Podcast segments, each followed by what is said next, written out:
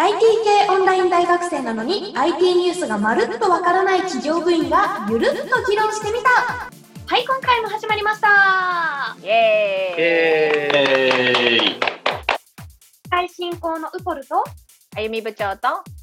いつも通りのサイバー先生です。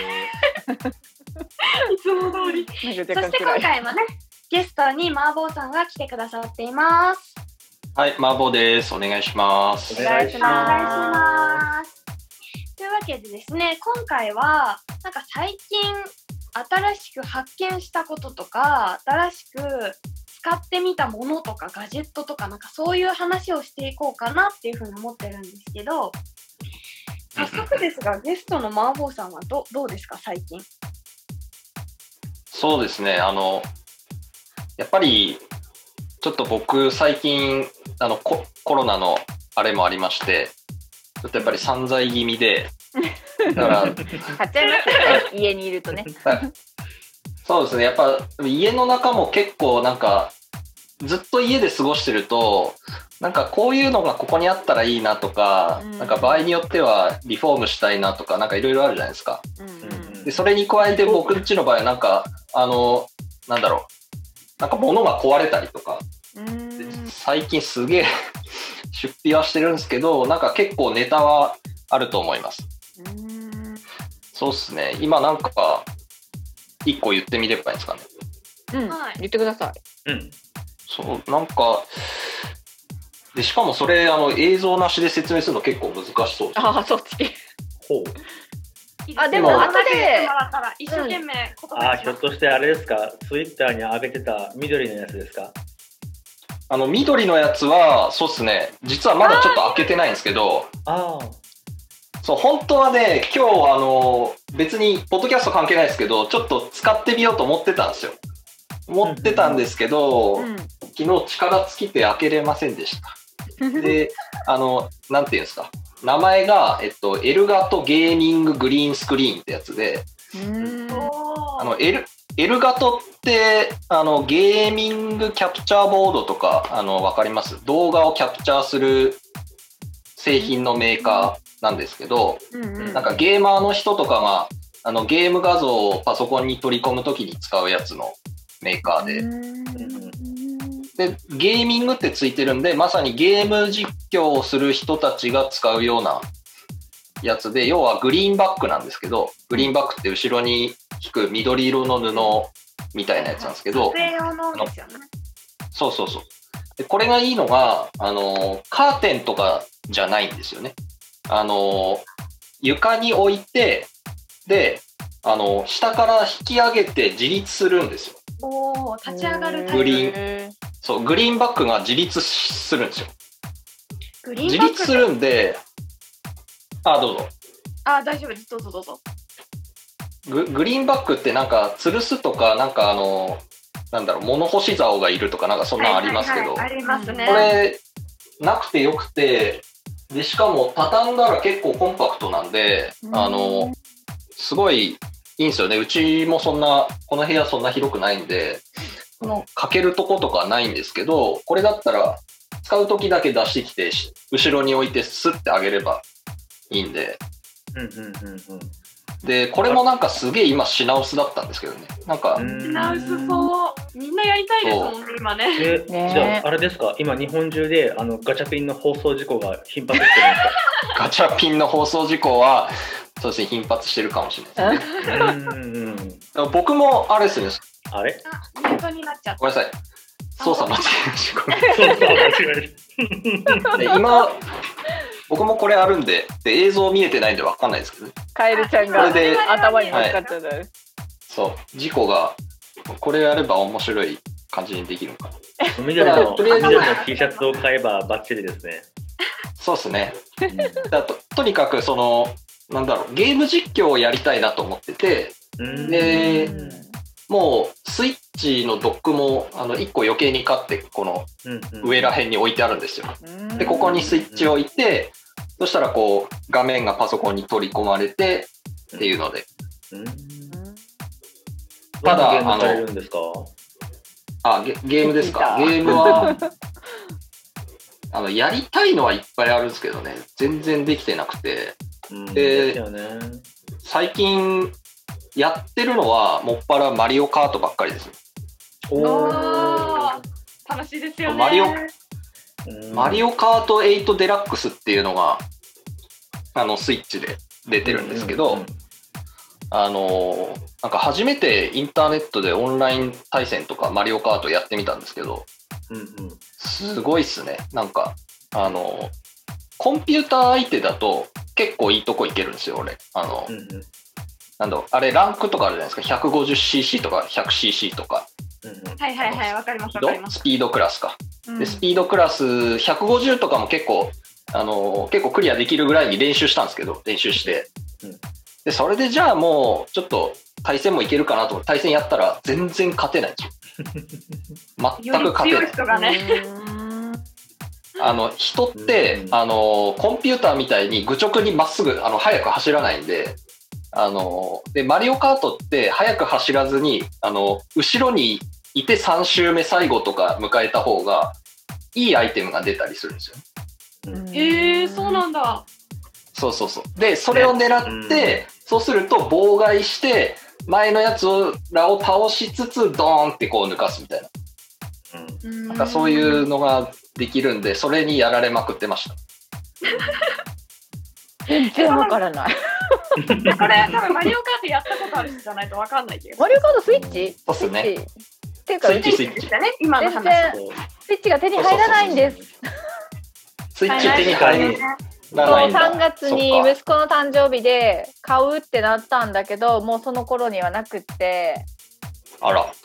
そうずっともう我慢。っていうかなんか今うん。やってますよね。あのなんだっけ抽選会とか、うんやってますね。ね、合ってるけど当たらなくってね仕方ないよね。うん今アメリカでもあのライトですかね。うんドックがないやつしかないですね。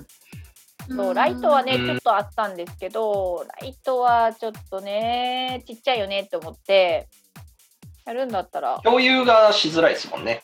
なんか大画面出力もできないし。うんそうなんですよ。だから全然わからない。ごめんなさい。でもあ欲しいなって思ってます。あの、やってないけど、買うだけ買ってこれからやりたいって思ってるのは、あの、えーっとね、なんだっけ、聖剣伝説3ってわかります？わかんあ、ない。全あれ然ダメだ。あれリメイクですよね。あ、そうそうそうそう。うんあの、最近4月末に出たんですよ。聖剣伝説3のリメイクが、うんあの、トライアルズ・オブ・マナーっていう。え出たてじゃないですか、めちゃくちゃ。あ、出たてで、出たてなんで、うんうん実況しようと思ったんですよ。実況しようと思ったんですけど、あの、全然実況の体制がまだ整ってなくって、まだスタート、プライベートでもだから全くできてない。うん。であと FF12 もあのリメイクが、これは2年前ぐらいに出たやつですけど、あの僕 FF シリーズ12しかやったことなくて、で、あの、最初プレステ2で最初のやつが出たんですけど、それをすげえやってたんで、いや、新しいの出るってなったら買うっしょ、みたいな感じで買って、最初のちょびっとしかやってないです。もともとゲーム好きだったんですか？小さい頃から。小さい頃からゲームは好きかもしれないですね。まあ、ゲーマーとかじゃ全然ないんですけど、なんか普通に、まあ、ゲーム機あるからややるぐらい、普通の好きな人。え、そのグリーンバックは、ゲーミング用に買ったんですか、ゲーム実況用に。あ一応だからそうゲーム実況しようかなと思って買ったんですけど、あの、実は、あの、そのえグリーンバック、今家に2個ありまして、おお。なんで？なんかあの、品薄なんで、なんかいくつかのサイトポチってたら、なんか2個ぐらいなんか買っちゃってたみたいなんですよ。で、なんか、面白すぎない。1回来たはず何にって思ったら2回目昨日届きまして、ちょっとどどうしようかなと思って、なんか誰か、誰かいります？誰かいります？えあつま そう。まあ、お値段2万円ジャストぐらいですね。あなかなかしますうね。んまあ、しますよね。あれはします、します。うんでも普通の布よりは全然高いですけどね。うんアマゾンとかだったら理由なしでも返品できた気がしますけど、日本はどうなんでしょうね。アマゾンじゃないんですよね。うんあら、残念。アマゾンではないんです。なんかペイペイモールとか忘れましたけど。あゆみさんはどうですか？へえなんかコロナのせいでいろんなことが生活が変わりすぎて子供の習い事とかフルに変えましたもうなんかやめて。変えたんですか？変えたっていうかやめた。うんもうなんか言っていいものかの判断がよく分かんなくってうん。特にうちの子は、えっと、塾みたいなのとあとスイミングやっててなんか、えっと、噴水からコロナウイルスが出たとかイタリアかフランスの噴水からコロナウイルスが出たとかなんとかいう話もあったりとかしてやっぱりほら水の中に入るから粘膜の接触がとか心配になるじゃないですか。で最初は気にさせずに行かせてたんですけどやっぱりなんか行ってる子少ないっていう話聞いたりとかなんかいろんなことを聞くとやっぱ怖くなってきていろいろ対策はねスイミングスクールもされてるんですけど、まあ、今行かなくても、まあ、一回やめてまた収まった頃に入ってもいいかなとか思って、まあ、一旦やめるかみたいな感じになってやめちゃったんですよね。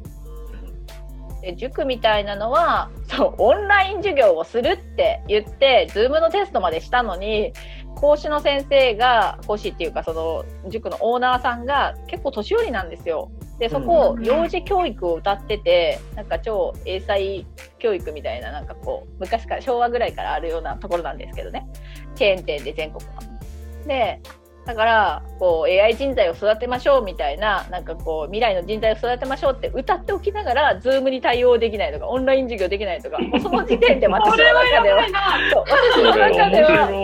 ないわって思って。ないわないでしょ？ないでしょ？だからないですね。ないわ。講師が対応できないからそれしないとかしかも理由とかのちゃんと説明がなくってできないからすいませんけど見合わせたいとかいうのもなかなくってただもうやりませんみたいな感じで言われちゃって。あでまあそれその授業とかも時々まあいいこといろいろあるんですよ。なんかこうよいわゆる幼児教育的なタングラム使ったりとかなんかすごいあのいろんな学校ではしてくれないような計算の仕方とか教えてくれたりとかしてすごい勉強にはなったんだけどでも例えば、えっと、3, 3歳ぐらいが受ける授業の中でこの音は何でしょうっていう問題が出てきてその時にピーっていうむ昭和のあのお湯を夜間にかけた夜間がピーっていう音が鳴るでしょ？ああの問題が出たの。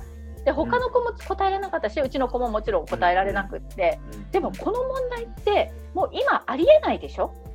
そんな音。うん。それを古典ね。そう古典として出すというかこういうものが昔はありましたよっていうような授業の中で出すんだったらいいけどこの音を当てましょうって言って日常生活でも聞くことのない音を出すっていうのは問題として誤ってると私は思ったんですよ。うん。うん。確かに。ううんん、でそういうのが他にも何かあったりとかしてなんか違うなってこれ未来の人材を作るところじゃねえわってうん思っちゃった。うん、それあれですね、そのズーム事件があって、あぶり出せてよかったですね。そうそうそうなんですよだから、もうやっぱりやめ時かなって思ってて。うんうん。うん、で今やめてじゃあ何してるかっていうとそのまま あのしとくのもあれなんでなんか AI で、えー、とタブレット教育みたいなのを結構出てきてるんで。でこのコロナの影響でいろんな東京とかの塾だったりとか学習のいろんなのがあのアクセスできるようになってるんですねオンライン授業とかも配信されたりとかしてだから田舎にいてもできるみたいな感じになってきてるから、ね。うん。そうそうそう。だからこっちからね情報だけ取りに行けばできるような環境はまあなかなか今まではなかったわけだからうんうん。このチャンスをものにしないとなと思ってうんその幼児教育が結構な値段したんですよね。1ヶ月、うんうん。結構値段が高かったからそれをやめることによって他の、あのーいろんなそういうコンテンツにも手が出せるなっていうのがあって。うんうんだからでも AI のそのタブレットでやってるのは子供、えっと算数とかはいいんですよ。答えがそんなにあのあれなんですけどいあの何度も繰り返して間違ったところだけドリル化してくれてでそこをまた繰り返すことによって弱点をあぶり出せるとかそういうのがあっていいんですけど国語とかはちょっとあの微妙だなって思ってて国語とかはやっぱり3択問題とかでこれっていうのは何を指してますか？とかなんかこの人はどういうふうに思ってたんでしょうか？みたいな問題に3択で答えるとかなっても答え分かっちゃうじゃないですか。うん。どれか大体みたいな。そんなのはやっぱり国語の問題としてやっぱりダメで、うんうん、そうですよね。うんうん、やっぱり言語ってこう理解した上でなんていうんですかね、えー、と噛み砕いて別の言葉で表すみたいなのが必要ですもんね。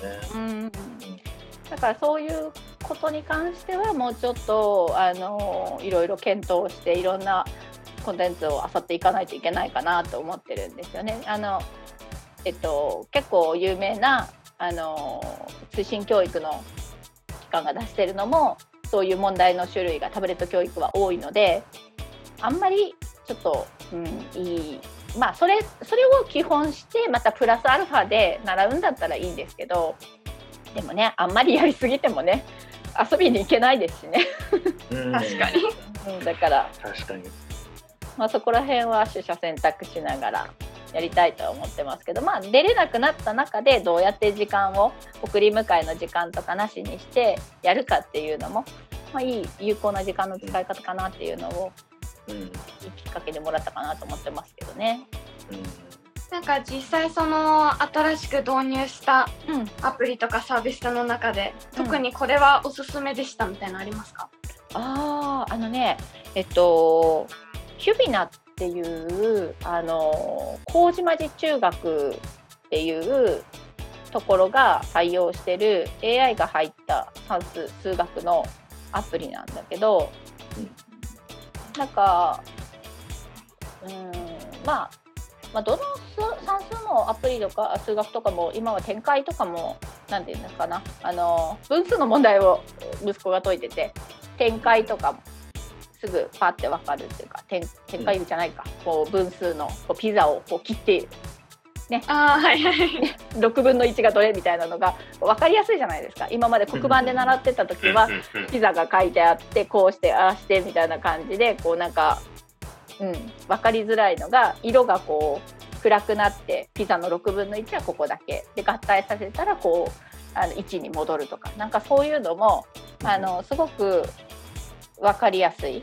視覚的に。本格。的ですよね、うんそういう意味ではなんかすごいいいなと思うしあと何よりまあいいのはあれですよね。あの学年を飛び越えられる？そういう。ああ確かに。うん、なんかそれがいいかなと思ってこの学年だからこれを受けなきゃいけないとかじゃなくてね。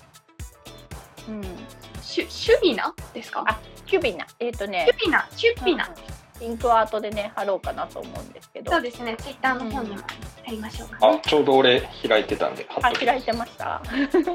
はい。